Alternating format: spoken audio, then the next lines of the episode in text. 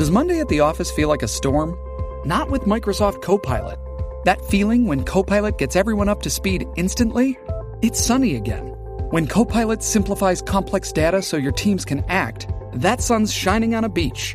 And when Copilot uncovers hidden insights, you're on that beach with your people and you find buried treasure. That's Microsoft Copilot. Learn more at Microsoft.com slash AI for all.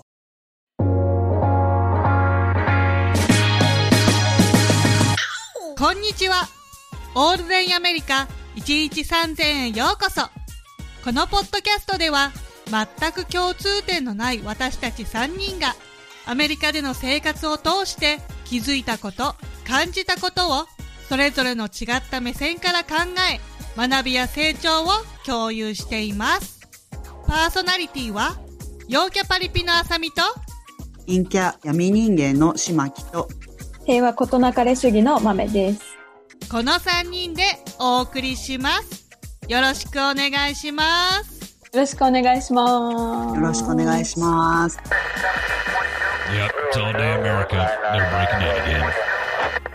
はい。今回は3人で持ち寄ってアメリカハプニング集について話したいと思います。まあアメリカではですね、まあ来て最初はわからないことだらけ、習慣も言葉もわからない、知り合いもいないみたいな状態だったりとかすると思うんですけれども、まあハプニングっていうことを言い出したらね、吐いて捨てるほどあったと思うんですけれども、まあ今も全部覚えてるかって言われたら覚えてないかもしれないですけど、もうたくさんありますよね、どうしてもね。うんなので、あるあるまあそれについて皆さんシェアしていただけたらなと思います。はい。どうですか、あさみさんからじゃあ行きますか。はい。じゃあ、私から行こうか。えっと、はい。まだアメリカに来て間もない頃だったんだけど、あのー、旦那と結婚してすぐぐらいかな。旦那の家族が住んでるのがミシシッピで、ミシシッピのすごい田舎の本当にもう30分ぐらい運転しないとグローサリー行けないぐらいなんもないところなんだけど。あグローサリーっていうのはあの、スーパーですよね。そうそうそう、スーパーと30か。分ぐらい、30分ぐらい車で行かないとスーパーがないってそうそうそうことですかない、うん。そんぐらいなんもないところ。はい。うんすごいな。うん。で、そこに、あの、ポツンとある、もうなんか、すごい、廃れたバーがあって、そこ、それしかないから、もうみんなそこに行くわけよ。そこのバーああ、他がないってことですもんね。に。そうそうそう、全員知り合いみたいなところで、うんで、そこ、に、うん、結婚してから、旦那が、あの、いとこが、あの、バンドで演奏するから、ちょっと行かないかって言われて、一緒に行ったのよ。うん、で、はい。その頃私、もう20代後半だったんだけど、とりあえず入ってって、まあ旦那見るなり、久しぶりみたいな感じで、で、私の方を見て、かがんで、なんか膝をこうかがんでちっちゃい子に話しかけるみたいな感じで、うん。お嬢ちゃん、おいくつかなみたいな感じで言われて、ええはい。ええあ若く見えるからってことですか、そうそうそうそう。あ本当に？うん。本当に多分田舎、本当田舎の田舎だから、私みたいなあ若い見た目の人あ。がア、ジア人の人自体がそうそうあんまりいないってことですかね？そう、アジア人も見たことあないし。その方は何歳ぐらいなんですか？その人は本当おばさんな感じだった。50代ぐらい。ああ。でなるほどそう。で、膝をかがめて、お嬢ちゃんおいくつですか？みたいな感じで言われて、はい27歳ですけど、みたいな感じで言って、うん ID 見せたら、Good job, girl! って言われて、すごい。すごいねってこいや、とです私よね。何もしてないんうだけどな、みたいな感じで。私たち生きてるだけなんですよねっていうね。そうそうそうそう。生きてるだけ。一生懸命生きてるだけなんですよ、みたいな。そうなんですよっていう感じで、で、あの、もう本当だからそこにいる人たちはだから、もうは年齢幅広いんだよね。あの、地元にいる人たちみんな来るからさ。うんそうですよね。うん、だから多分年上の人が多かったし、多分若い子は街に出るんだろうね、きっと。うん、あ、そうかそうか。日本本と同じことが起きてるわけですよね、結局。あうの、んそうそうそう。そこはもう、だから、あの、いっぱい地元のお年寄りとかもいるから、なんかみんながやっぱ顔見知りのところよりは、若者は若者で、あの、自分より年上の人たちがあんまいないところ行きたいですよね。うん、そうそうそう。んえーでもかがんで、こう、話しかけるってことは、いくつ、10歳とか、それぐらいに見られたってことで10す歳か ?10 歳いやでも本当でもなんか高校生とかそんな感じですよね、多分ね。高校生。うん、多分10、そうだね、10代、ね、ティーンネイジャーぐらいに思ったのかな。わかんないけど。いや、そんな、そこまでされたことはなかったから、私もびっくりしたよね。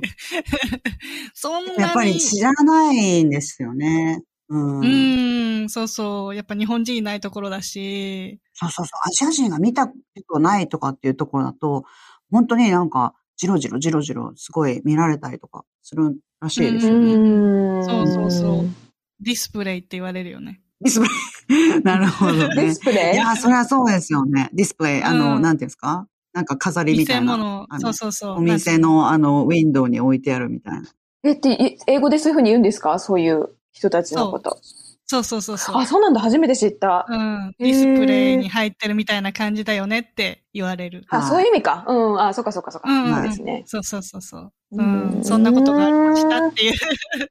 それだけなんだけど。なるほどね。いや、なんかこう、アメリカに住んでるとね、アジア人って小さいし、んなんかこう、若く見られるじゃないですか。でね、あの、うん私の友達が ELT? うん。 English、なんだっけ、あ、ALT だ。まあ、外国人の先生が日本の学校とかに行くじゃないですか。で、なんかこう、うん英語の先生のサポートしたりとか、授業やったりとかするやつがあるみたいなんですけど、とかああるんですけど、で、そこで、なんか私、あの、アイルランドから来た女の子と友達になって、日本で。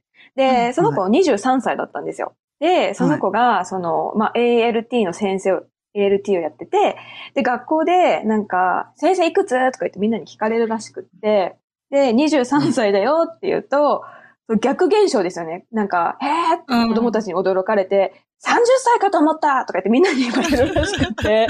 ひどい。そうそうノーフィルターだよねやっぱ、そうそうなんですよ。まあ、子供たちはね、こうある意味素直だからさ。っていうか、子供ってなんかあの、全然なんですか？あの、うん自分よりも、年上の人たちって、年齢基本的にそんなになんか、ああ、のわかるわ。かんないじゃないですか。うん。うんわかんない全員かも30以降ぐらいに思ってるよね。そうそうそう。うんそう確かに確かに。うんそっか。でもなんか、本気で悩んでたみたいで、相談されたことが ありました、私。えー、かわいそう。そう。なんか、にそうだ、なんか日本に来たら、すごい老けて見られるんだけど、みたいな感じで。だから、なんか逆現象みたいなの起きるんだなと思って。ああ確かにそれに聞いてて思いは。ました。うん。ーありますよ。ね。だって大人っぽく見えますもんね。うん、すご大人い、っぽいなんか、大人っぽいもんね、うん若い時からね。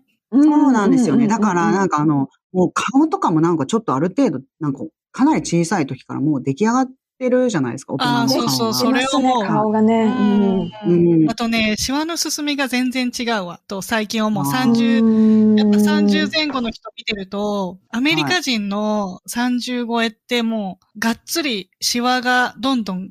来るんだけど、なんか私だけはゆっくりみたいな。うん。だからそ、の、うん、スキンの違いだよね、多分。肌質もありますよね。肌質も。うんあとなんかし、うんなんか紫外線も、あの、もちろん場所によるんでしょうけど、うん。いやー、カリフォルニアに住んでて思ったのが、やっぱりすごい量ですよね。ああ、強いんだ。うんうん、だって雲ないし、そもそも。雲がもうないし、うんう。ん、で、雨も降らないし。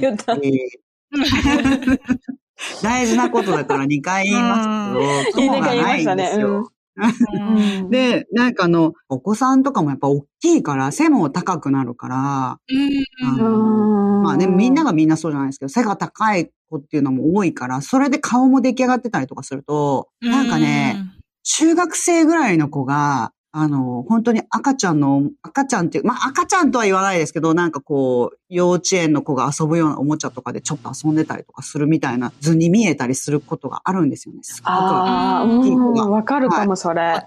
遊んでるな、みたいな。。はい。でも違うんですよね。だって、小学校低学年とかだったら、そのぐらいの年齢のおもちゃでちょっと遊んでみようかなって思うこともあるし、たまたまその子が大きく見えるだけなんですね。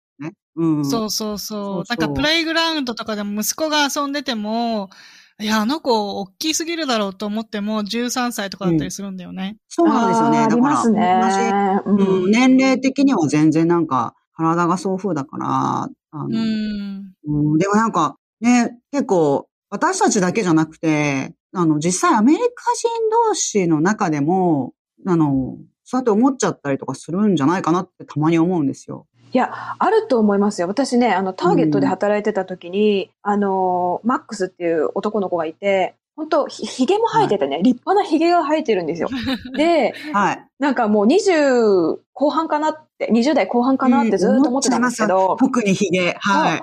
そうそうそう。で、背もね、ほんと190ぐらいあって、でなんかまあ、うん振る舞いも結構、こう、何、冷静というか、落ち着いてるみたいな。落ちしくない着いてるんですよね、落ち。着いてる。落ち着いてる子いる。うん。そうなんですよ。そう。で、その子に、え、いくつなの？みたいな話、いや、高校の話をしてたから、え、ちょっと待ってよと思って、、はい。くつなの？って聞いたら、あ、僕16歳って言われて、16歳？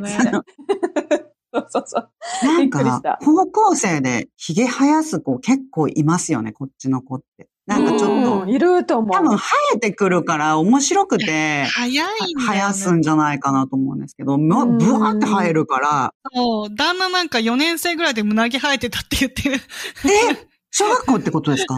小学生で胸毛生えてたって。そうそうそうんすごい馬鹿にされたって。ええそうなんだ。アメリカ人でもやっぱりそうやって言われるんだ。なんか馬鹿にされるっていうか、からかわれるじゃん。なんだお前もう胸毛生えてんのかみたいな。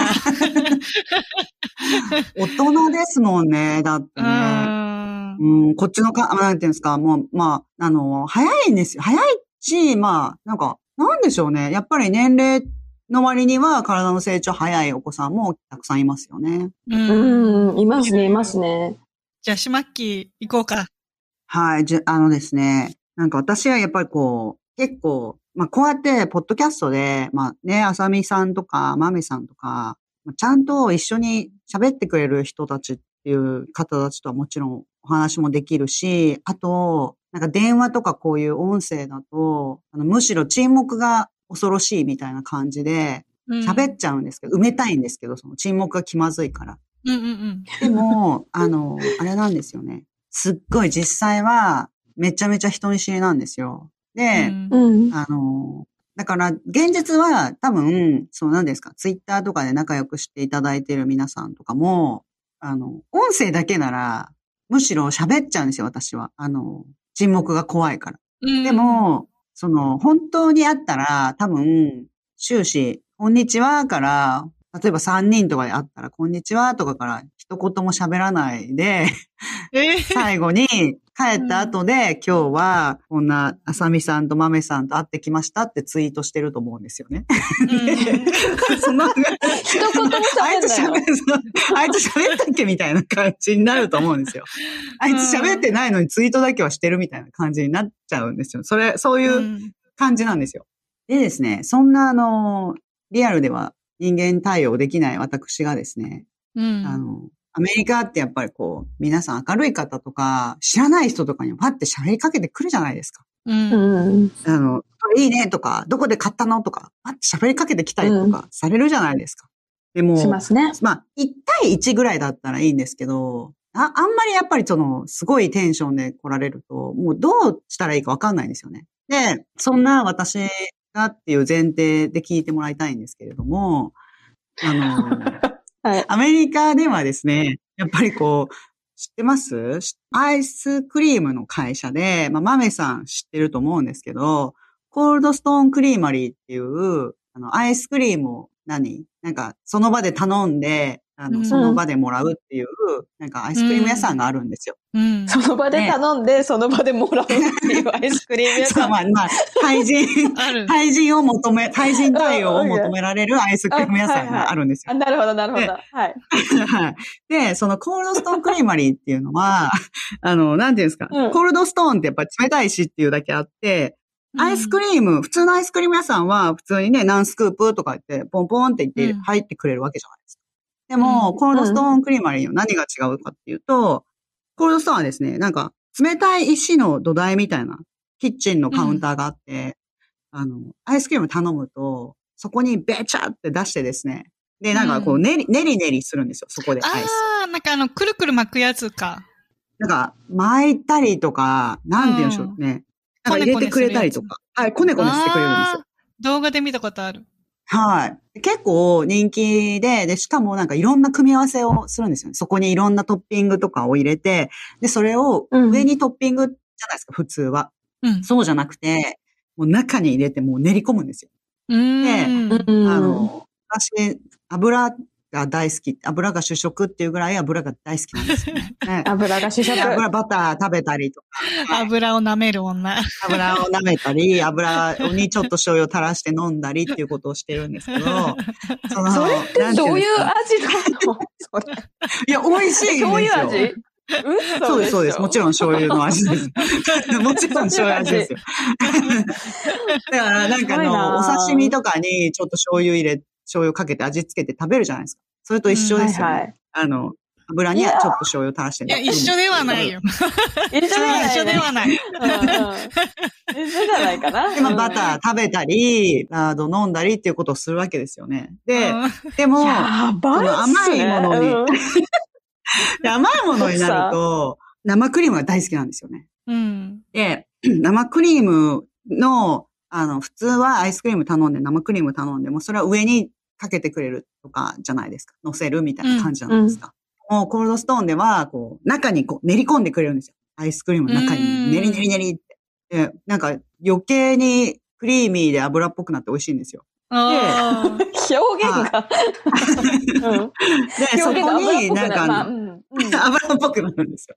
で油っぽくなって美味しいから、まあ、そうやってなんか、聞いたんですよね、会社の人に。あの、コールドストーンではね、って。で、あの、アイスクリームの上に、そうやってそんなに生クリームかけて食べるんだったら、なんか私自分の生クリームも会社にも置いてあって、それをいろんなとこにかけて会社にも？食べてるから、はい。うん。マイ生クリームを。で、だから、なんか、そんなに生クリーム好きだったら、コールドストーン行ったら中に混ぜて、あの、うん。上じゃなくてね、中に混ぜて食べれるよって言われて、そうなんだ。うん。行きたいって思って、である日行ったんですよ、一人で。で、あの、まあ、頼んでアイスクリームを。で、あの、スイートクリームっていうやつに生クリームを入れてもらって、そこにイエローケーキってケーキのスポンジみたいなやつを練り込んでもらって、すっごい美味しいんですよね。でうん美味しそう。まあ、そこに、はい。私の場合はそこにイチゴを、あの、凍ったイチゴを頼めるので、凍ったイチゴも入れて、いいですね。はい。本当にショートケーキのアイスクリーム版みたいな味がするんですよね。美味しいんですよ。で、それを頼んで、で、まあ、た、その時はもう生クリーム目当てで行ってるから、生クリーム入れてどうしようかなと思って、イエローケーキあるっていうか、あ、じゃあそれも入れてって言って、で、じゃあ、いちごも入れようかなって言って入れて、で、本当にその時たまたまそういうオーダーで頼んだんですよね。で、うん。いただいて、で、いつも私全然持ってないんですよ、現金を。でもその日はたまたま現金を持ってて、で、まあ、こうやってネリネリしてもらってるし、結構付き合ってもらったんですよね。何に、何、どう、何をどうしたらいいか、初めてだから全然わかんなかったから、どうやって頼むのかっていうこととか、何を入れたらいいのかとかっていうことから、結構そのお店の方にすごく付き合ってもらったんですよね。注文するときに時間がかかったんですよ。だから、うん現金を持ってたから、ちょっと現金をこうやって入れようと思って、あの、チップの、なんていうんですか。なんかチップジャーって、何瓶みたいなやつにチップって書いてあるとこあるじゃないですか。カウンターのところに。うんうんうん。そこにちょっとあの、入れさせてもらおうよと思って、その方よく、あの、やってくれたから。で、現金ポンって入れたんですよ。いくらか。うん。そしたら、知ってます？あそこ。あのね、なんかね、ものすごい勢いでね、歌歌われるんですよ。であの、なんか、もう本当に全然予期してない、だって初めてって、初めて行ったお店で、なんかね、いきなり、はいほー、はいほーとか言って歌い始めて、あ、ハイホーだったんだ。そうそうそう、はいほー、はいほーって歌い始めて、えーとか思って。むちゃくちゃ、で、しかもなんか一人だけじゃなくて、奥にいる、うんなんていうんですか？はい三人ぐらいいたんですけど、中に。も う三その三人が一気に歌い出すんですよ。わーって。あの、やばいね一人が歌い始めたら、そうなんで、チャリーンって、まあ、チャリーンっていうかお金ですけど、まあ、あの、うん。小銭もちょっとあったんで、チャチャリーンとその、お札ですよね。シャッて入れたら、はいほー、はいほーってなんかその、あの、歌い出まず。して、気まずい。やばい。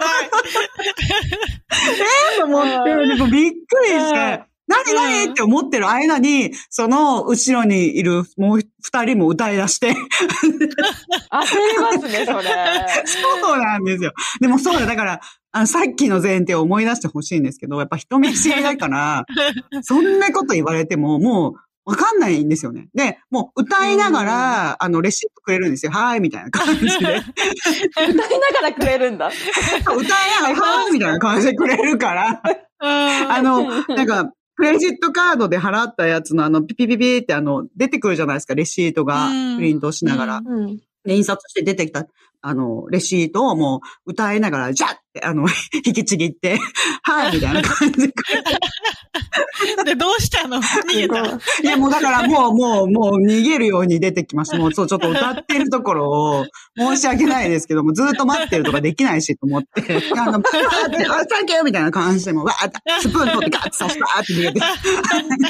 いや、サプライズですよ、それ。あうんめちゃくちゃびっくりしました。なんか悪いことしたのかなって思っちゃって、最初。悪いこと。そう、なんか私何か、あれあれ何何と思って。なんだろうって思って、私歌ってくれてるんだっていうことが分かって、チップ入れたら、多分チップ入れた、入れたら、歌うシステムなんだって思って、バーって逃げてきて、外に出て、冷静になって、車に乗って、冷静になって、あ、あれ多分チップ入れたからや、っていうことがやっと分かったんですよ。あ なんかね、あの、日本にもコールドストーンってあるんですよね。で、ーはい。歌ってくださいって言わないと、日本の店舗は、確か歌ってくれな、チップ制がないからね、歌ってくれなかった気がすその方がありる。がたいその方がいいですよ。日本人として歌ってはね。くださいって思ってチップ入れてないから、そうですよね。なんだろう。そう、書いといてほしい。あの、チップの、なんで入れるところに、もう警告みたいな感じ。入れたら歌が始まりますみたいな。めちゃくちゃびっくりしました。はい。もう、だから、まだ、なんていうんですか？働きは始めてましたけども、まだそんなにわかんないし、アメリカのことも。もうめちゃめちゃ、まあ今でも分かってないですけど、もうめちゃめちゃびっくりして、うん。でも、あの、やっぱり怖いな、外がって思いましたね。お店で怖いなって。知らなかったらびっくりするよね。知らなかったんです。うん。ただ、その後、なんか私言ったんですよ。会社の人に、そのコールドストーンのことを教えてくれた人に、こうやって歌う歌われたんだよねって言って言ったら、あ、そうなんだって言って、なんか今は、最近はなんか歌わないところの方が多いけどね、とか言われたんですよね。ね、あ、へそうなんだ。やっぱり嫌がられたんじゃない？謎ですね。嫌がられたの、嫌がられるからかな？チップが減ったんじゃない？うんいや、入れにくいです。うんあれ、歌われると思ってると。ねうん。入れ、入れにくいですよ。そうですよね。そう。なんかね、びっくりしましたよね。でも、うんあのーなんか、いろんな組み合わせがあって、その組み組み合わせを発見すると、絶対、あの、美味しいとは思いますよ。う。うんん。そうですよね。結構ボリュームありますよね。コールドストーンもね。あ、そうなんだあります。しかもね、うんあの、なんていうんですか、やっぱり、ほら、アイスクリームを注文されてる時点では、ねりねりする人も、何をこの人がトッピングで入れたいのかっていうのは分かってなかったりとか、まあ、注文た頼む人さえもそれを分かってなかったりするじゃないですか。そうすると、その後で、これを入れてください。あ、このトッピングも入れてって言ってると、どんどん傘が増えちゃって、結局、あそうかそうかそうか。小さいカップで頼んだのに、なんかでっかいカップにドンって入れて出てきたりとかすることもあうん。増しちゃいますもんね。う。るんるんですよ。そうなんですよ。もちろん、あの、小さい分の料金しか請求はされないんですけれども、トッピングはもちろんされますけれども、ただ、うんうん。量は意外とあるっていう感じですよね。すっごく。ううんん。はい。そうですよね。美味しいんですよね。美味しかったですよ、すごく。うん、美味しそうう。ん、でもゲリラ、ゲリラ歌には気をつけてくださいってことだよね。そうなんです。めちゃめちゃ、あの、びっくりしますから、もういや、うん知らなくて行ったら、あうの、ん本当対応できないですよ。なんか、そうだよね。事件、事件かなっていう。あの、事件ではないけど。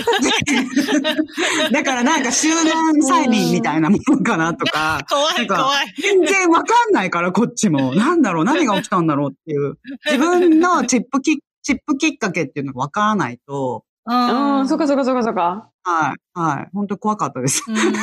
フラッシュモブかなんか始まってかなって思っちゃう。あ、そうそうそう、本当そうですよね。うんそうなんですプロポーズみたいな。そういう小さいサプライズパーティーみたいな感じで。はいまあ、うんそうなんですよまあ、そんなことがあって、めちゃくちゃびっくりしましたよっていうお話です。うんじゃあ、豆ちゃん行く？はい。豆さんどうですはい。えっとですね、私のハプニングは、まあ、日本からアリゾナに引っ越してきて、で、なんか日本って、まあ野生動物っていうと、公園で見る鳩とか、まあ、野良猫とか、そのぐらいしかいないじゃないですか。あ野良の亀とか、なんかわかんないけど、池にいる亀とかわかんない。そういう、うんなんか、こう、うん。怖くない動物、うん逃げてくれる動物が、そうそうそう多いと思うんですけど、うん。アリゾナとなるとですね、砂漠を生き延びた寄せ、うん。野生動物の宝庫みたいな感じなんですよね。うんでそうですよね。環境が、あの、めちゃめちゃ、なんていうんですか、優しくないですもんね、生き物に。うんそう。確かに。そうそうそうそうそうそう。そうなんですよ。だからね、やっぱね、こう、気が強い生き物が多くって割と。だから、うんなんだろうな、サソリと攻か撃、的なんですよねあと。うん。そうなんですよサソ。リも？あ、サソリいます、うんサソリとか、あと、あの、タランチュラとかも、ね、大きいクモとかもアリゾナにいますし、あとこう、動物系で言うと、あの、コヨーテ、ちっちゃい狼みたいなのとか、いるよね。普通の狼もいるし、あとはまあ、いろんな野生のね、鹿とかもいろんな種類いるし、クマもいれば、ピューマとか、あとは山猫とか、まあいろんなのがいるんですよ。で、私の近所に住んでる敵がいまして、それが、あの、ハバリナっていう生き物なんですけど、うん。うん。それはなんはいかあの、野良豚と野良イノシシの、野良イノシシって言わないか、うん豚とイノシシの間みたいなうん生き物なのかな、そうそうそうそうそう。はい。で、私それ知らなくってそういう生き物がいるっていうの。で、うんあの、うんまあ、あの、仕事を夜働くこともあるから、夜仕事から帰ってきて、じゃあこう、うちワンちゃん飼ってるので、じゃああずきちゃんの散歩しようと思って、まあ、夜9時とか10時とかに近所散歩するんですよ。うん。で、はいまあ、その人間すら歩いてないから、特にそういう怖い目に遭うこともなくって、で、まあ、うんふんふんつって、こうやって歩いてたら、あのー水場のところにね、近くの水場のところに、なんかあのーささささってなんか黒い影が見えたんですよ。で、はい私は、あの、近所、近所のね、他に散歩してるワンちゃんかなと思って、気にせず近づいてったんですよね。うん。はい。で、そしたら、あの、その、さっき話した、イノシシ、ハバリナのはい。群れ 10, 10頭ぐらいが、その、群れで？群れで？10 怖頭い群れで、そう、10頭ぐらいが目の前にし出現したわけですよ。で、はい。私もね、何あれ？と思って、最初わかんなくて、あ、どのぐらいの大きさなんですか？一頭一頭大は。きさで言うと、えっとね、メスとオスで大きさ多分違うんですけど、オス、大きい子だともう大型犬ぐらいの大きさです。大型犬怖は結構大きいですよね。うん。大きい大きいハスキーとか多分それぐらいのはい。大きさでももうちょっとこう重量感ある体っていうか、うん、そうだよね。そうですよねだもんね。うん。そうそうそう。で、メスとかになるともうちょっと小さかったり、あとはまうんあ子供とか、あとウリ坊とかもいるので、うんうんまあそう、はいいろんな種類がね、あるんですけど、はい。で、まあ10頭ぐらいが目の前にいて、で、私でも別にそんな攻撃的だと思ってなかったんですよね。で、なんか、あ、うんなんかこんにちは、みたいな、なんかこう、はじめまして、みたいな感じで、はいイノシシだってほら、こう、敵だと思ってなかったから、そうですよね私も、あずきも、そう、あずきちゃんも、なんか、別に気にせずに、うん。っていう感じだったんですけどうん。そう。で、そしたら、その、群れの一匹がね、シュシュってこう出てきて、私たちの目の前に、こう、立つわけですよ。で、うん。なんか、うん私も、そのイノシシと目があって、なんかその、はい。ちょ、ちょっとやばいかもって思ったんです。近づいてきたからうん、。怖い怖い。で、怖いですよね。で、なんか、そのうん3秒ぐらい目があって、え、でも、ちょっと待って、ちょっと、え、ちょっと、え？という感じで、もう本当になんか固まっちゃったんですよね。そうしたら、もうそこで、ブーンですよ。めっちゃ追いかけられて、えー、10頭に？あ、ちょっと待って一匹いたと思。そうの、多分その一一匹ですよね。うん。そうそうそうそうそう。に、めっちゃ追いかけられて。はい。で、えーあずきちゃんも、そう、あ、あずきちゃんも怖かったというか、びっくりしたんでしょうね。もう腰抜かしちゃって。あれ、かわいそうなんですよ。なんか、もうリード引っ張って、行くよっつって、もうなん、か、ウウサイン・ボルトもびっくりみたいな、本当に、ウサインボルト猛ダッシュ。びっくり。びっくりするぐらい、あんなに足を動かしたの初めてってぐらい本能で走ったんですよ、私。陸上出れるんじゃいないかぐらい。ほんとほんとほんと新記録。そう。もう、あずきちゃんより早かったんです、私走んの。ちょっと、あずきちゃんどうしたの？隠された能力。そうなんですよ。あずきちゃんを引っ張って、もう走って、うんで、まあ、走り抜けてね。で、あの、アパートのこう上のところから、自分のね、アパートの上のところから追いかけてないか見たときに、来てなかった。はぁっつってほっとしたときに、なんかこう、うん。多分毛細血管が全部切れたのか、鼻血が出てきて。もううん。ええそう嘘なんですよ。だから、それぐらいもう、うん。毛細血管を切るぐらいの勢いで逃げましたね。怖かった、怖かった。うん。すごい 走ったんごめんね。なさい。めちゃくちゃ笑っちゃう、その話。笑って、笑って、ゃ笑っていいんだよ。くちゃ面白いんですけど。いや、でも、話止まった？うん。うん。鼻血止まった。鼻血はね、そうです、あの、ほら、動脈が切れたわけじゃないから。どういう質問それ？いや、止まってなかった。今も、今も出てるじゃないですか。だってほら、病院行かなきゃいけないぐら い。大量出血。でも、あの、うんお家の近くなんですか、それは？あ、結そうです、本当にね、本当にね、いや、敷地内みたいなもんですよ。もう、本当ご近所あ。隣の家とか。いや、だけどね、私、それ以来、あ、ハバリナは敵だって認識したわけですよ。うんでもね、それ以来ね近所でもう、5、6回会ってるんですよ。でね、何回も追いかけ追いかけられてるんで、も うえ、嘘だって向こうがもう敵認定してますよね。だって向こうが敵認定してる、多分。なんかだって向こうからしてみたら、あいつら俺たちの敷地に勝手に入ってきやがってって思ってるわけですよね。そうだよね。うん。うん、そうそうそうそう。いや、本当ね、あの、犬をね、つまり、その野生、あの、砂漠の中だと、コヨーテっていうのは、ウリボを食べる敵なんですよ。で、そのコヨーテと、あずきちゃんが、ミックスしちゃってるみたいで、ハバリナからすると、その犬っていうのがわからない。そうそうそうそう、コヨーテの赤ちゃんとか思ってる可能性があるらしくて。違うっていうのがわかんないからっていうことか。そうそうそうそう。同じような匂いがするらしいんですよ。で、だから、なんか犬を連れてる人とかは結構攻撃されやすくて、よくね、そう、そう、ローカルのニュースとかに出てるの見ましたね。うん。いや、結構、すごい勢いで突っ込んでくるんだよね。イノシシあって。やっぱね、イノシシですもんね。そうそうそうそうそう。あの、わかりますよ。あ、く、く来るっていう、来るっていうタイミングがわかる。もう。な。なんかね、こんなに落ち着いた豆さんが、ウサインボルトもびっくり その足の動きを想像するだけでめちゃくちゃ面白い。もうだから本当ですよ。砂漠仕様になってきてますよね、体がだんアリだん。ゾナに住むといいろんな能力が出てくるかもしれないよね。そうですね。そういうなんか、話。そういう場所ですよね。あの、うんそういう、なんていうの、ヒヒーリングスポットっていうか、なんていうんですか？うん。そのうちさ、ハバリナが近くに来たら、あ、匂う、ハバリナが来るってわかるようになるんじゃない？だからさ、だからね、あさみさんね、すごいの。そう。ハバリナって匂いでわかるんです、私。え、本当に。書いたし。当てちゃった。で、なんか、この間も、あの、ちょっとね、馬みたいな匂いがしたんですよ。なんていうの、こう、家うん。畜さんのような、こう、なんていうの、こう、ちょっとプーンってしファームみて。たいな？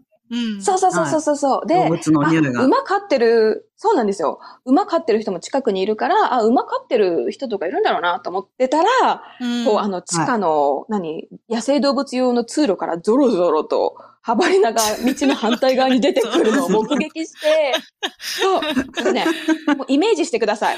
もののけ姫です、本当に。あれをイメージしてくれたらわかります。ね。ああ、わかるわかる。うーん。いいや、面白い。でも、すごいとこですよね。すごいとこだと思う。う。うん。だから皆さん、馬の匂いしたら気をつけてくださいってことだよね。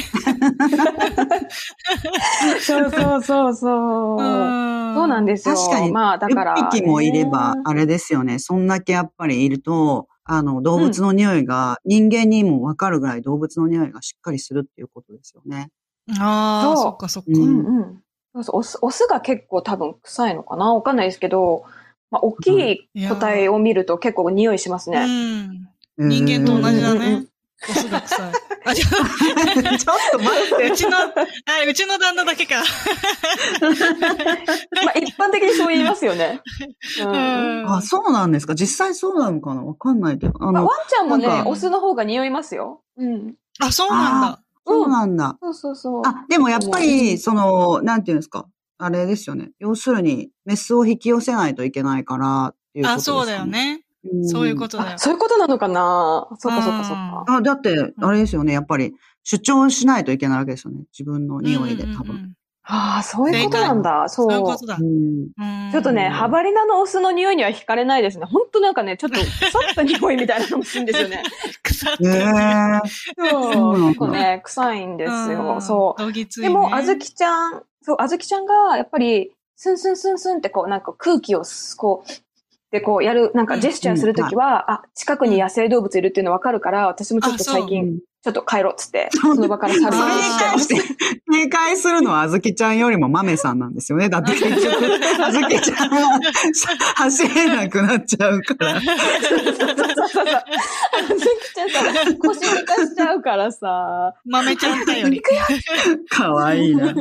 面白い。いや、でも無事で何よりですよ。本当怖いですよね。本うん当危ないよね動物は動物だから結構怖い。いやそうですよ野生だからもう動物本当舐めちゃいけないよね。いやいやいやもう本当怖いですよ。だから、アパートの敷地内にもいるから、この間も、このロードトリップから帰ってきた時に、駐車場、車開けたら目の前にいて、ハバリナが。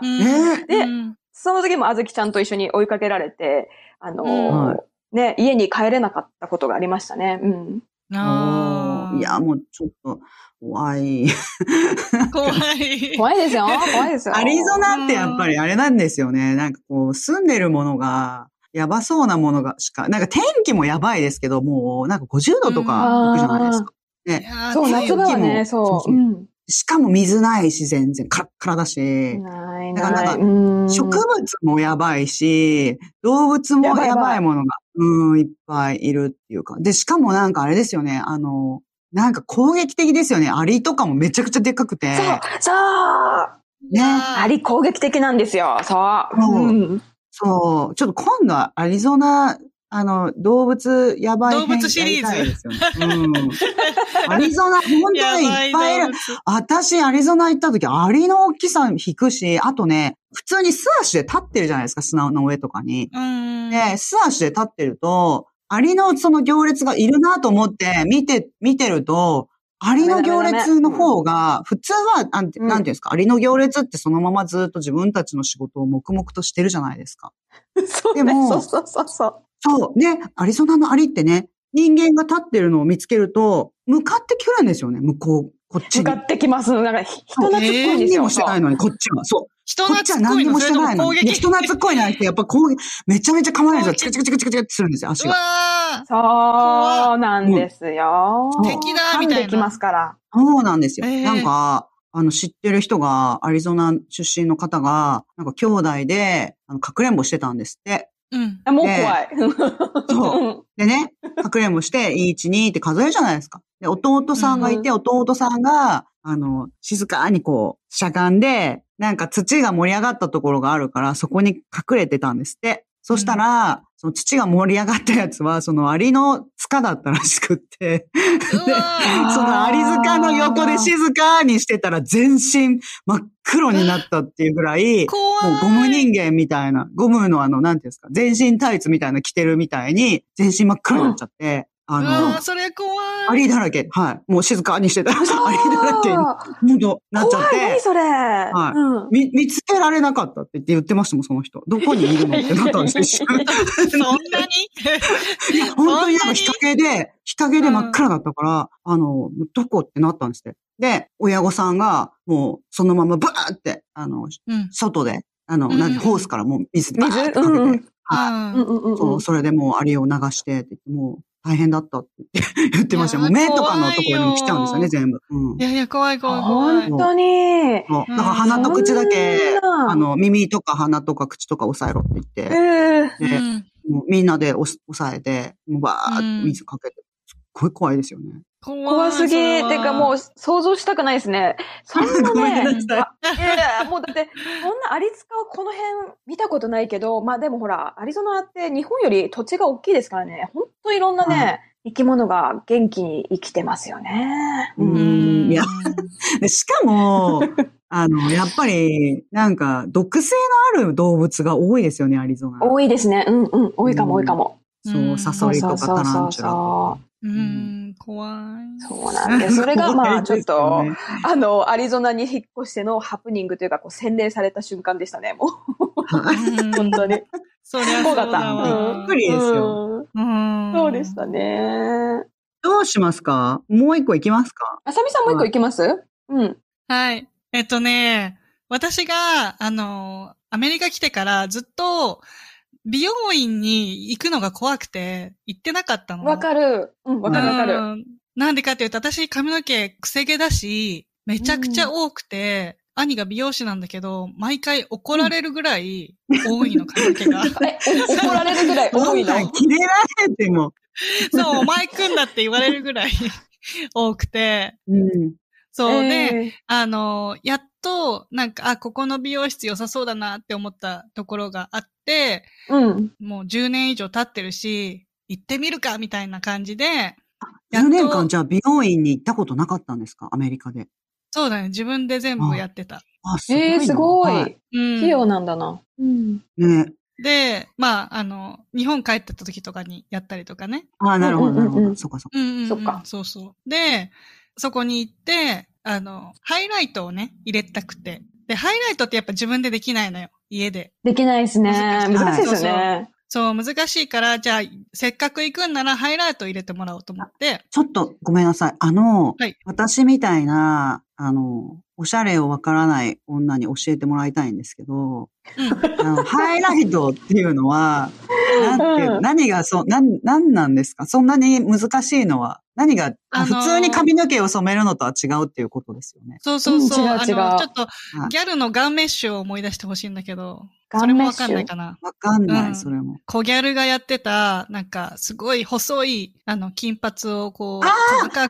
金髪の束みたいなやつやってますよね。小さい束みたいな。うんそうそうそうそう。すごい小さい、細かい束。はいうんうんうん。はい。うんうん。大きいハイライトだったら多分簡単にできるんだけど、すごいあの、まあ昔で言うガンメッシュって言ってすごい細いのを入れるのってすごい技術が必要なの。ああ、難しそうですよね。少しだけ取ってそうそうそうそうそうそう。うんそれは、まあで自分ではできないっていうことですね、なかなか。そう、自分ではできないから、そうはい言ってもらった時にやってもらおうと思って、で、はい。まず、あの、普通に美容院行って、あの、すごいいい感じの優しいおばさんで、あの、うん話しながら普通に髪の毛やり始めたんだけど、だんだんね、髪の毛多いなってことに 気づき始めたらしくて。気づかなかったね、最初は。最初は、だそういう風に、なんていうんです表面から見てるから、うんやりながらだんだん。ん、あれあれれってなってきたわけですようん。ね。なんかこう、減らない。あれ？そう、なんか食べても食べてもなくならないみたいな感じですよね感じ。本当にそういう感じで。まあもちろんさ、最初にこう、た手で触った感じで多いねとは言ってたんだけど、はい。まさかそこまで多いと思わなかったみたいで。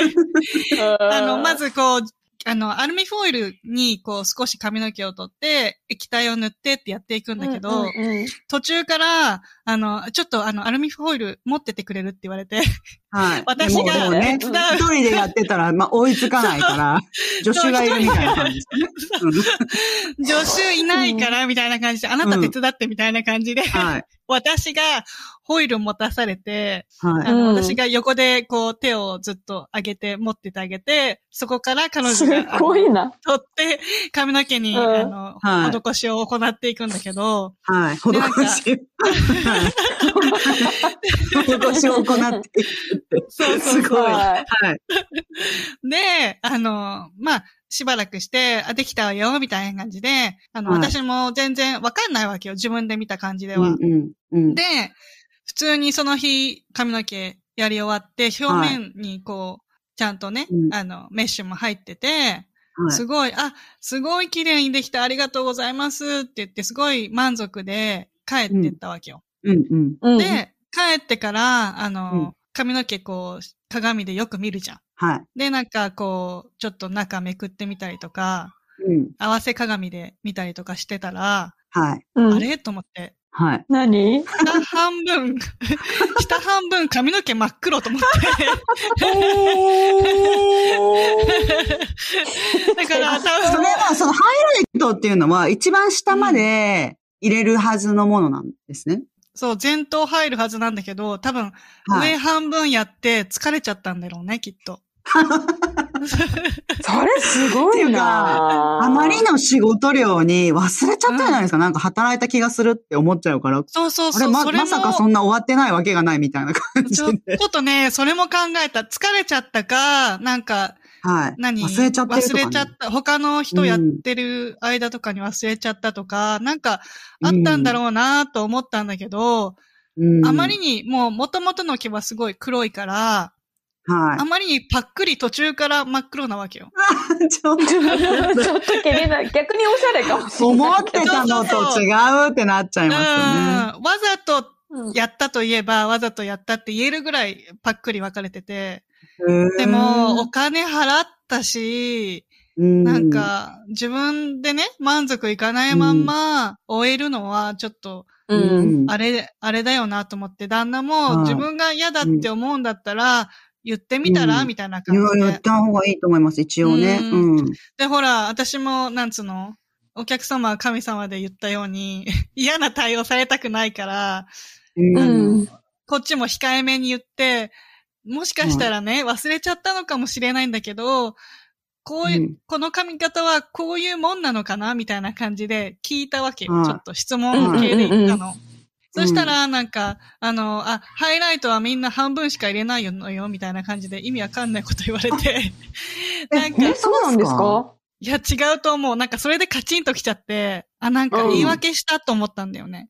はい。なんか、そこで、あ、ごめんなさい、忘れちゃった、やりますよって言ってくれたらよかったんだけど、なんか、うんすごい言い訳されたの。その、ちょっと嘘ついてきたってことですよそう、ね。嘘ついてきたの、そなんか。うんうん。うんそれはちょっでと嫌かもしれないですよね。そう、だから、あの、もし、時間がね、スポットが空いてたら、やり直してもらうことできますかって聞いたら、あの、あ、もちろん、あの、やり直しますよって言ってくれたから、うんやり直しに行ったんだけど、ああ。はいやり直してる最中もずっと言い訳すんの。髪の毛多いから、とか、ううん。うん。なんか、ああでもない、ーこうでもないって言いながるほどねら、うん。これこれこうだから、あの、あんまりやんない方がいいとか、よくわかんない理由、本当に、ね、なんか、そうなんだ。その理由成り立たないでしょ、みたいな理由をめちゃくちゃ言われまくって、はいで、私もなんかだんだん、私いつもニコニコしてるんだけど、だんだんムスッとしてきて、もう早く終われと思って。で、はい。もう、お金、お金ね、別には、あの、払ってって言われたら払払おうと思ってたの。うんうんもう一回やってもらうから。で、あの、普通に、まあ、こっちからは何も言わないけど、あの、ありがとうございましたって言って、したら、あの、うん。今日はあの、やり直しだからフリーでいいわよって言ってくれたから、はい。あの、普通にもうフリーでやってもらって帰ってったんだけど、もうそういうとこは二度と行かないと思ってさ。ああ、そうですよね。でも、うんでもやっぱり、それも何か、やっぱりアメリカの方からしたら、予想以上に髪が多いっていうことですよね。そうそうそうそうかもしれないね。だから、そう、私はね、予想以上に紙が多いから、あの、2倍払ってって言ってくれたら、もちろん払いますっていう感じうん。で、あの、あ言ってたわけよ。なんか時間かなんかで、何？あ、あそうか。お金、料金が決まってたから、はいはいはい。うん、長くやる分、こっちは多く払うから、なんか、そうやって考えるとあれですよね。なんかあの、日本の美容院とかってすごい高いなって、アメリカの、うんあの、カットとかに比べるとって思ってたけど、うん。考えてみたら、やっぱすごい量ありますもんね。髪の毛。そうそうそう。あうん、倍ぐらい払ってもいいぐらいかもしれない。そうそうそううそう。うん。だからなんか素直にさ、最初に、あの、髪の毛2倍あるから、あの、2倍になっちゃうけどいいですかって言ってくれたらもちもちろん喜んで払うし、なんかその、はい嘘をつかれたりしたのがすごい嫌だったんだよね。どっちかといん。いうや、と。もちろんですよ。そっちですよね。その時の対応によって、あの、うん本当に気持ちよさって変わっちゃいますよね。なんか、お互いのリレーションシップも。だうんその時時に、なんか普通に対応して、気持ちよく対応してくれれば、もうどんなことがあっても、なんか次からもやっぱり行こうって思うけど、うんそこです、うんそこすごい大事ですよね。うん。うんうんそうそうそう。だからまた自分で行かなくなっちゃった。ごめんなさい、今話聞いてて、ハイライトのメニュー見たんですけど、フルとハーフっていうのが存在するらしいんですけど、ああ、そうなんだチョイ。スあったんですか？その美容室。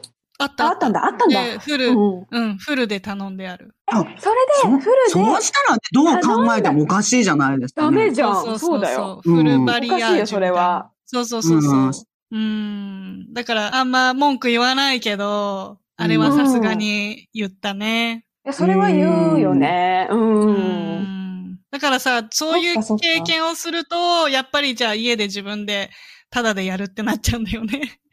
ああ、うん私真っ黒のまま放置してるんですけど、うん。だからセルフカットでほとんど。で、えー、すごい。うん、でも、うんうんアメリカにやっぱり来て思ったのは、何でも自分でやっちゃうっていう力がつくことですよね。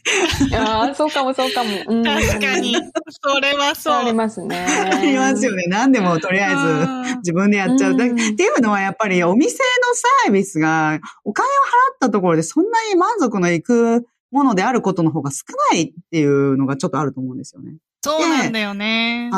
で、満足するものをって思うと、ものすごい値段を払わないといけないかったりとか、あと、むちゃくちゃな値段を払っても、それでも、その満足できるかっていう保証がないよみたいなところあるじゃないですか。そうなんだよね。だから結構ね、皆さん何でも自分でやっちゃうってなっちゃうと思うんですけどね。うんうん。じゃあ、しまっきーどう？なんか、もう一個行く？はい。あ、じゃあですね、えっと、さっきのゴールドストーンで、いきなりお店の方々に歌を歌われてめちゃくちゃビビったっていうお話だったんですけども、まあそもそもたくさんの人に一気に喋りかけられたりとかすると、まあ、もともと日本ででも、その、全然陰キャで対応できないっていうことの上に、やっぱりなんかこう、あの、なんだかんだ言ってやっぱ怖いんですよね。アメリカでいろんな人に急にバーって喋りかけられたりとかするっていうのこと自体。わかりますわかります。うん。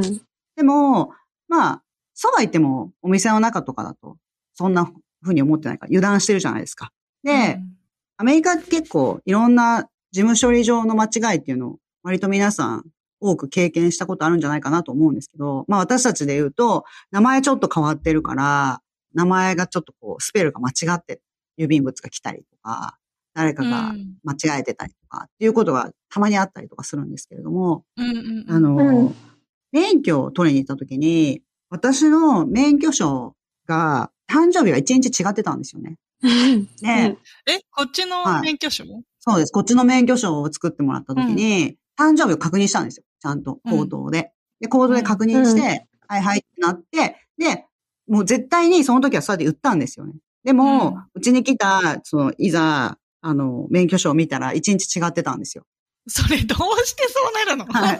で、どうしてそうなのかわかんないけど、まあでもちょっと違うなって思って、うん違うよって言って、で、まあ申請して、で、まあ新しいのが来ますからっていうことだったんですけれども、まあそんでもしばらくその免許証で生活しないといけないじゃないですか。で、その免許証で生活しててですね、そうすると、あの、誕生日を証明するものっていうのは、ちょっとないから気をつけないとなとは思ってたんですよね。でも、うん。言ったら、言ったんですよ。でもこっちは、なんていうんですか、もう頼んで来るものだとばっかり思ってるから、もうそのこと自体は忘れちゃってたんですよ。あの、うんうんうん。で、でも全然来なかったんですよね。なんか半年ぐらい来なかったんですよ。で、えー、長い。全然はい免許来なくて、はい。で、うんこっちも忘れちゃっててもう一回言うのを、あの、うん来なかったらもう一回言えばよかったんですけど、でもそれ自体はもう忘れてて、ね。うんはい、もう言ったから。で、それで、私の誕生日って、ちょっとこう、すごい微妙な時期で、クリスマスの後で、お正月の前なんですよね。うんうんうん。うん。で、その時って、こう、アメリカのお店とかって、なんかアメリカ人の方たちってみんなやっぱりその、クリスマスは、なんか日本のお正月的に皆さん、はい、うん帰省したり家族でお過ごしになったりするじゃないですか。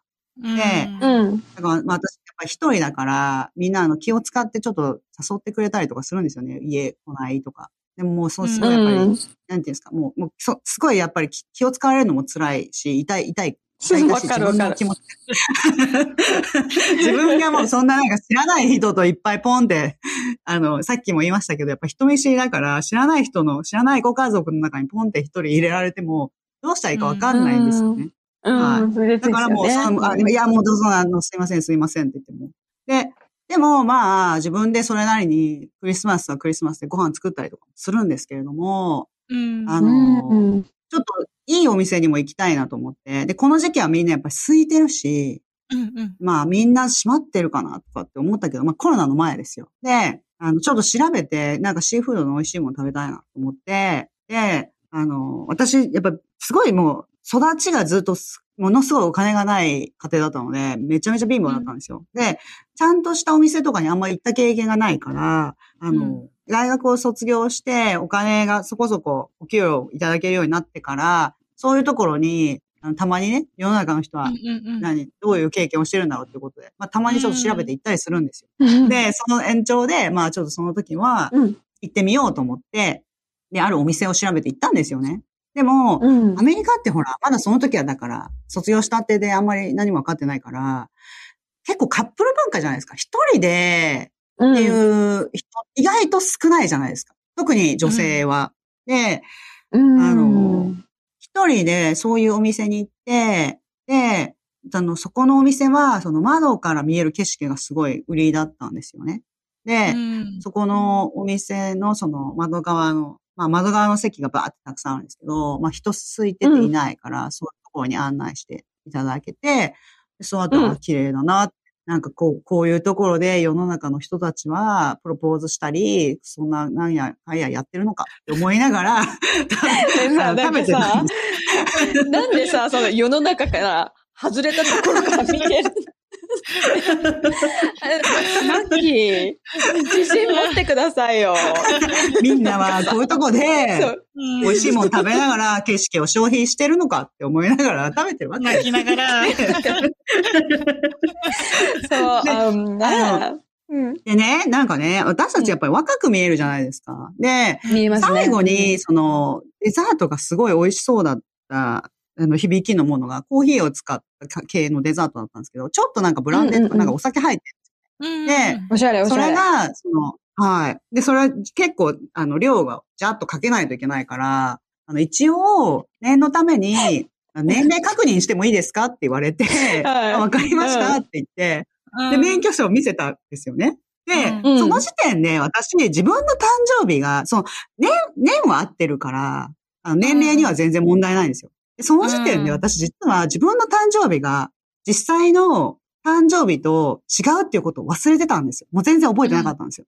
うんうんうんうん。その免許証を見せて、でその方が免許証を見て、ああ、オッケーオッケーって言って、ええあなた、やっぱりさっきのあさみさんじゃないですけど、すごい若く見えますね、とか言われて、うんあの、うんうんなんか、なんですか？若く見えますねと、そんななんかダイレクトには言われないですけど、なんかすごく美しいですね、みたいなことを言わ言われるわけですよ。うん言ってくれるんですよね、やっぱり。うんうん。気を使っ、一人で気を使われてますから。で、なんか、ね。やっぱ一人で来る人自体が珍しいから。いやいや、もう本当にもう、気を使われて、で、で、で、その免許証を、あの、しまって、で待ってたら、あそしたらね、どうやら、その日がね、だから、その免許証には誕生日って書いてあったんですよね。ね、免許証が誕生日になってたから、えで、人があんまりいなくて一人だし、なんかね、そのデザート、私のデザート普通に私待ってるじゃないですか。そしたら、うんうん。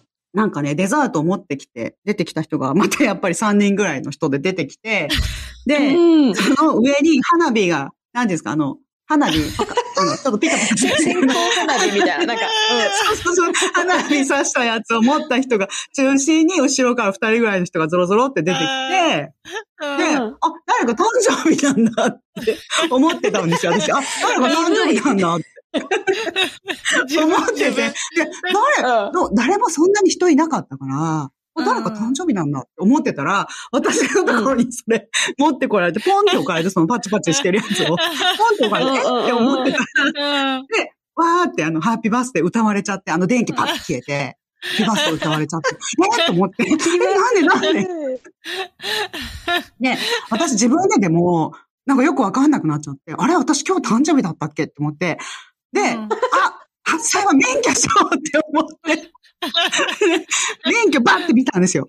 免許バッて見たら、そのもう、そ、その横で歌ってくれてるよ、真横でもう免許確認のために免許バッて見た、見たら、あ、今日誕生日やって。私今日誕生日やってるわって思って。えーもう、 Happy birthday, to you って歌われちゃって。あもう、聞くしかないじゃないですか。ーその場でも、あ、聞くしかないね今日違うんですよって言えないし。注目浴びちゃうし。そ ういや、違うんですよって言えないから。うん。でも、おとなしく聞いて、いやいやいやってもう、でもうちょっとなんかもう、あの、上がっちゃうし、そんなの一人、なんていうんですか、だからひ、そんなにあの、大、大勢の方からやっぱ注目を浴びるっていう、そういうつもりで言言ってないから、いあや、すわかるよ。すごいそれわかる。はい。うん。周り、ね、周りの人めでとうございも、そうそう。でアメリカの人たち、アメリカの方たちってほら、あの、みんなや、あの、誕生日を祝われてる人とかを、こう、なんていうんですか？ちょっとチラッと見たりとか、なんか、誕生日の、あの、歌が終わった後に他の方もちょっとパラパラ拍手してくれたりとかするじゃないですか。うん、一緒に、一緒にやるやる。そうなんですよ。もうひ、もうね、もう顔をなんか隠すようにして、こう、うつむきながら。それを聞いて。余計追い込まれちゃって追い込まれちゃって、うんもう、一食しちゃって、もうババババって食べて、うん何、味わかんないです。最後どうでしたかって言われて、味よくわかんないです。美味しかった、美味しかった はい。もうバーンってチッいプでバーンって出て。いや、周りの人も彼女一人で、一人でお誕生日祝ってんだ。一人でお誕生日だからかわいそうって思われてるんですよ。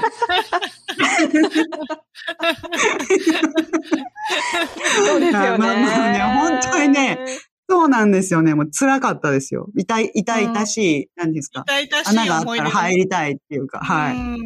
だからアメリカの人がこうやって、私の、あの、事務処理をね、こんな間違いをしない社会だったらこんな間違いは起きないし、んなんかいろいろ、なんかこれはやっぱりアメリカだから起きたことなんだって思いながら、はいもう怖かったですね。はい。もう、やっぱり一人だと、アメリカ社会では、あの、いろんな人に気を使われるなっていうのはすっごい感じます。で、その後ね、その後同じ日にね、あの、ちょっと遠いんですよ、そのレストランが。で、うん車で運転して帰ってきてる途中に、あの、そんな時だから人いないじゃないですか、あんまり。で、ちょっとスピード出しすぎちゃって、おまわりさんに止められて、で、あの、なんか、そっか。その、うん。デザートでお酒飲んだから出たらどうしようって思って、あ本当にちょびっとだけですよね。もう私普段一滴も飲まないから、いやもしも出ちゃったらどうしようと思って、うん。あの、はぁとかってやらされるのかなとかって思いましたけど、うん。まあ結局、その、やっぱりクリスマスの直後で、あの、おまわりさんも機嫌がいいから、うん。あーもうちょっと気をつけてね、みたいな感じで、おしまいだったんですけど。よかったよ。もうなんて日だってなるとこだったよ。いや、本当ですよね。でも、ドキドキして、もう、あーなんか今日は歌われちゃ、歌われちゃったな、みたいな。迷惑かけちゃったかも、みたいな感じで帰ってきてるのに、止められて、え、ごめんなさい、ごめんなさいってもう、もう外ってやっぱり、はい、萎縮してましたよね、うんその日は。だからもうんう、その、お金払ってから、なんか車の中でちょっと道調べたり、なんやかんやってごちゃごちゃ、うんうんうん。あの、してたから、だからえ、もうそろそろきっとしないだろうなと思っては言ってるんですけど、うん。でもい、や、大丈夫だと思うよ、デザートそうそう、まさか止められると思ってなかったうから。ん、緊張するよね。なんかさ、悪いことはいしてないのにさ。そう、そうなんですよ。悪いことしてないのに、あ、でもね、だから、今、浅見さんがそのおっしゃったように、悪いことしてなくても、おまわりさんに、あの、止められたら、すごい緊張するじゃないですか。うん。わかるそれが、その、誕生日ですらないのに、やっぱ歌を歌われるようなことがあると、もう緊張っていうか、なんかやっぱり、しちゃうんですよ、すっごく。同じ。そうですね。同じカテゴリー。本当にびっくりしました。はあ、じゃあ、あの、ちょっと、豆さんはいかがですか？豆さんはですね、ちょっはと、次回に持ち越しということで、いいですかね。そうですそうだよね。ちょっと、はい。次は豆ちゃんからってことで。そうですね。はい。まあ、面白いかどうかわかんないですけど、ハプニングはたくさん世の中、ぱいありますよね。てるとありますよね。はい。いっぱい。これはもうほんとシリーズ化でガンガンいけるよね。いけますよね。はい。まあ皆さん、アメリカに住んで、まあ外国に外国人として住んでると、日本ではちょっと予想しないことっていうのはどうしてもありますよね。う。うんん。あはい。りますね。うん。そこが醍醐味。そうですね。楽しいで、あの、面白い。まあ日本ででもね、面白いことはたくさん毎日起きてますから。うん。確かに。うん。はい。あの、いろいろ、まあ皆さんも日常の小さいサプライズも楽しんで、あの、生活されると毎日にすごく張りが出るっていうのは間違いないかなと思います。そうだね。うんそうそうそうそう。はい。はい。今回はアメリカハプニング集でした。で、こう3人だけでも結構濃い話がたくさん出たと思うんですけど、これ、うん私思うんですよね。もし、あの、リスナーさんから募ったらどう思います？なんかちょっと募って、まあ楽しいかもしれない。ね、うん発表とかしてみたいなって思うんですけど、どうでしょう、皆さん。はうんはいでい。いいと思う。うん。じゃあすごい面白いのを持ってる人がいっぱいいると思う。なんか、皆さんなんか自分の話なんて面白くないとかっていう人が話す話もめちゃくちゃ面白いんですよね。うんめちゃくちゃ面白いうんうん面白い。うんめちゃくちゃ面白いんですよ。で、みんななんか自分はつまんない人間だとか、自分はすごい常識的だって思ってたりするんですけど、常識喋って的だると。みんな絶対おかしいところいっぱいあって面白いんですよね。うん。うん。確かにそうです聞きね。うん。聞きたい聞きたい。でちょっと、あれですか？アメリカ縛りで行きますか？それとも、もううん世界各国ハプニング集で行きますか、アメリカ縛りで行きたいな。はい。じゃあ、聞いてくださってる皆さん、ぜひ、アメリカで起きたハプニング集あったら、どしどしお便り箱にお送りください。3人でお待ちしてます。お願いしお待ちしま。ますす。はい。で、それとですね、私たちオールデアメリカ1日3000のポッドキャストを楽しく聞いていただけましたら、ぜひ、Apple Podcast、Spotify、YouTube などでレビューを残していただけましたら光栄です。皆さんからの様々な形でのご参加を3人一度楽しみにしております。でですね、次の気になるエピソードなんですけども、アメリカ失敗あるある英語編です。まあ、でも、アメリカに住んでると、こう、英語の失敗なんて、なんか毎日とんでもない量をこなしてますよね、もうね。あるある。うんあると思う。はい。はいやでも来たばっかりっていうか、あの、最初はやっぱり、もう、あもう段違いでひどいですけれど段も、違いで。はい。うんもう言いにくそうに訂正されたこと何回もありますよ。言いにくそうに、ごめん、あれはね、みたいな感じうん、で。そうそうあ。と、なんか、うん全然関係ない人を爆笑させちゃったりとか。うん。いまだになんか、旦那に可愛い間違いあるあるみたいな感じで思い出話とかされたりする。こんなあ可ー愛い間違いあったよね、みたいな。ああ、そうなんだ。なんか、ん赤ちゃんの時はこうだったよね、みたいな話と一緒ですよね。そういう感じ。あなた赤ちゃんの時はこういう子だったのよってお母さんが言うみたいな感じで。そういう感じ、そういう感じ。うん。聞きたい聞きたい。面白いですよえーね。これ、盛り上がるんじゃないですか？はい、いっぱいあると思いますよ。あの、あの、英語が喋れないとか、間違えちゃうとかって言ってる人の、あの、なんて言うんですかね。いやそんななんか、何を私は悩んでたんだって思わせるぐらいたくさんありますよ。ある 気になるなぁはい。めちゃくちゃあると思う。ということで、次回のエピソードもお楽しみに。オールデアメリカ1日3000は毎週金曜日の配信です。お相手は私、マメと。しまきと。あさみでした。それでは次回のオールデアメリカ1日3000で。Have, Have a, good day. Good day. Vandra yep, it's all day America. They're breaking out again. Standby.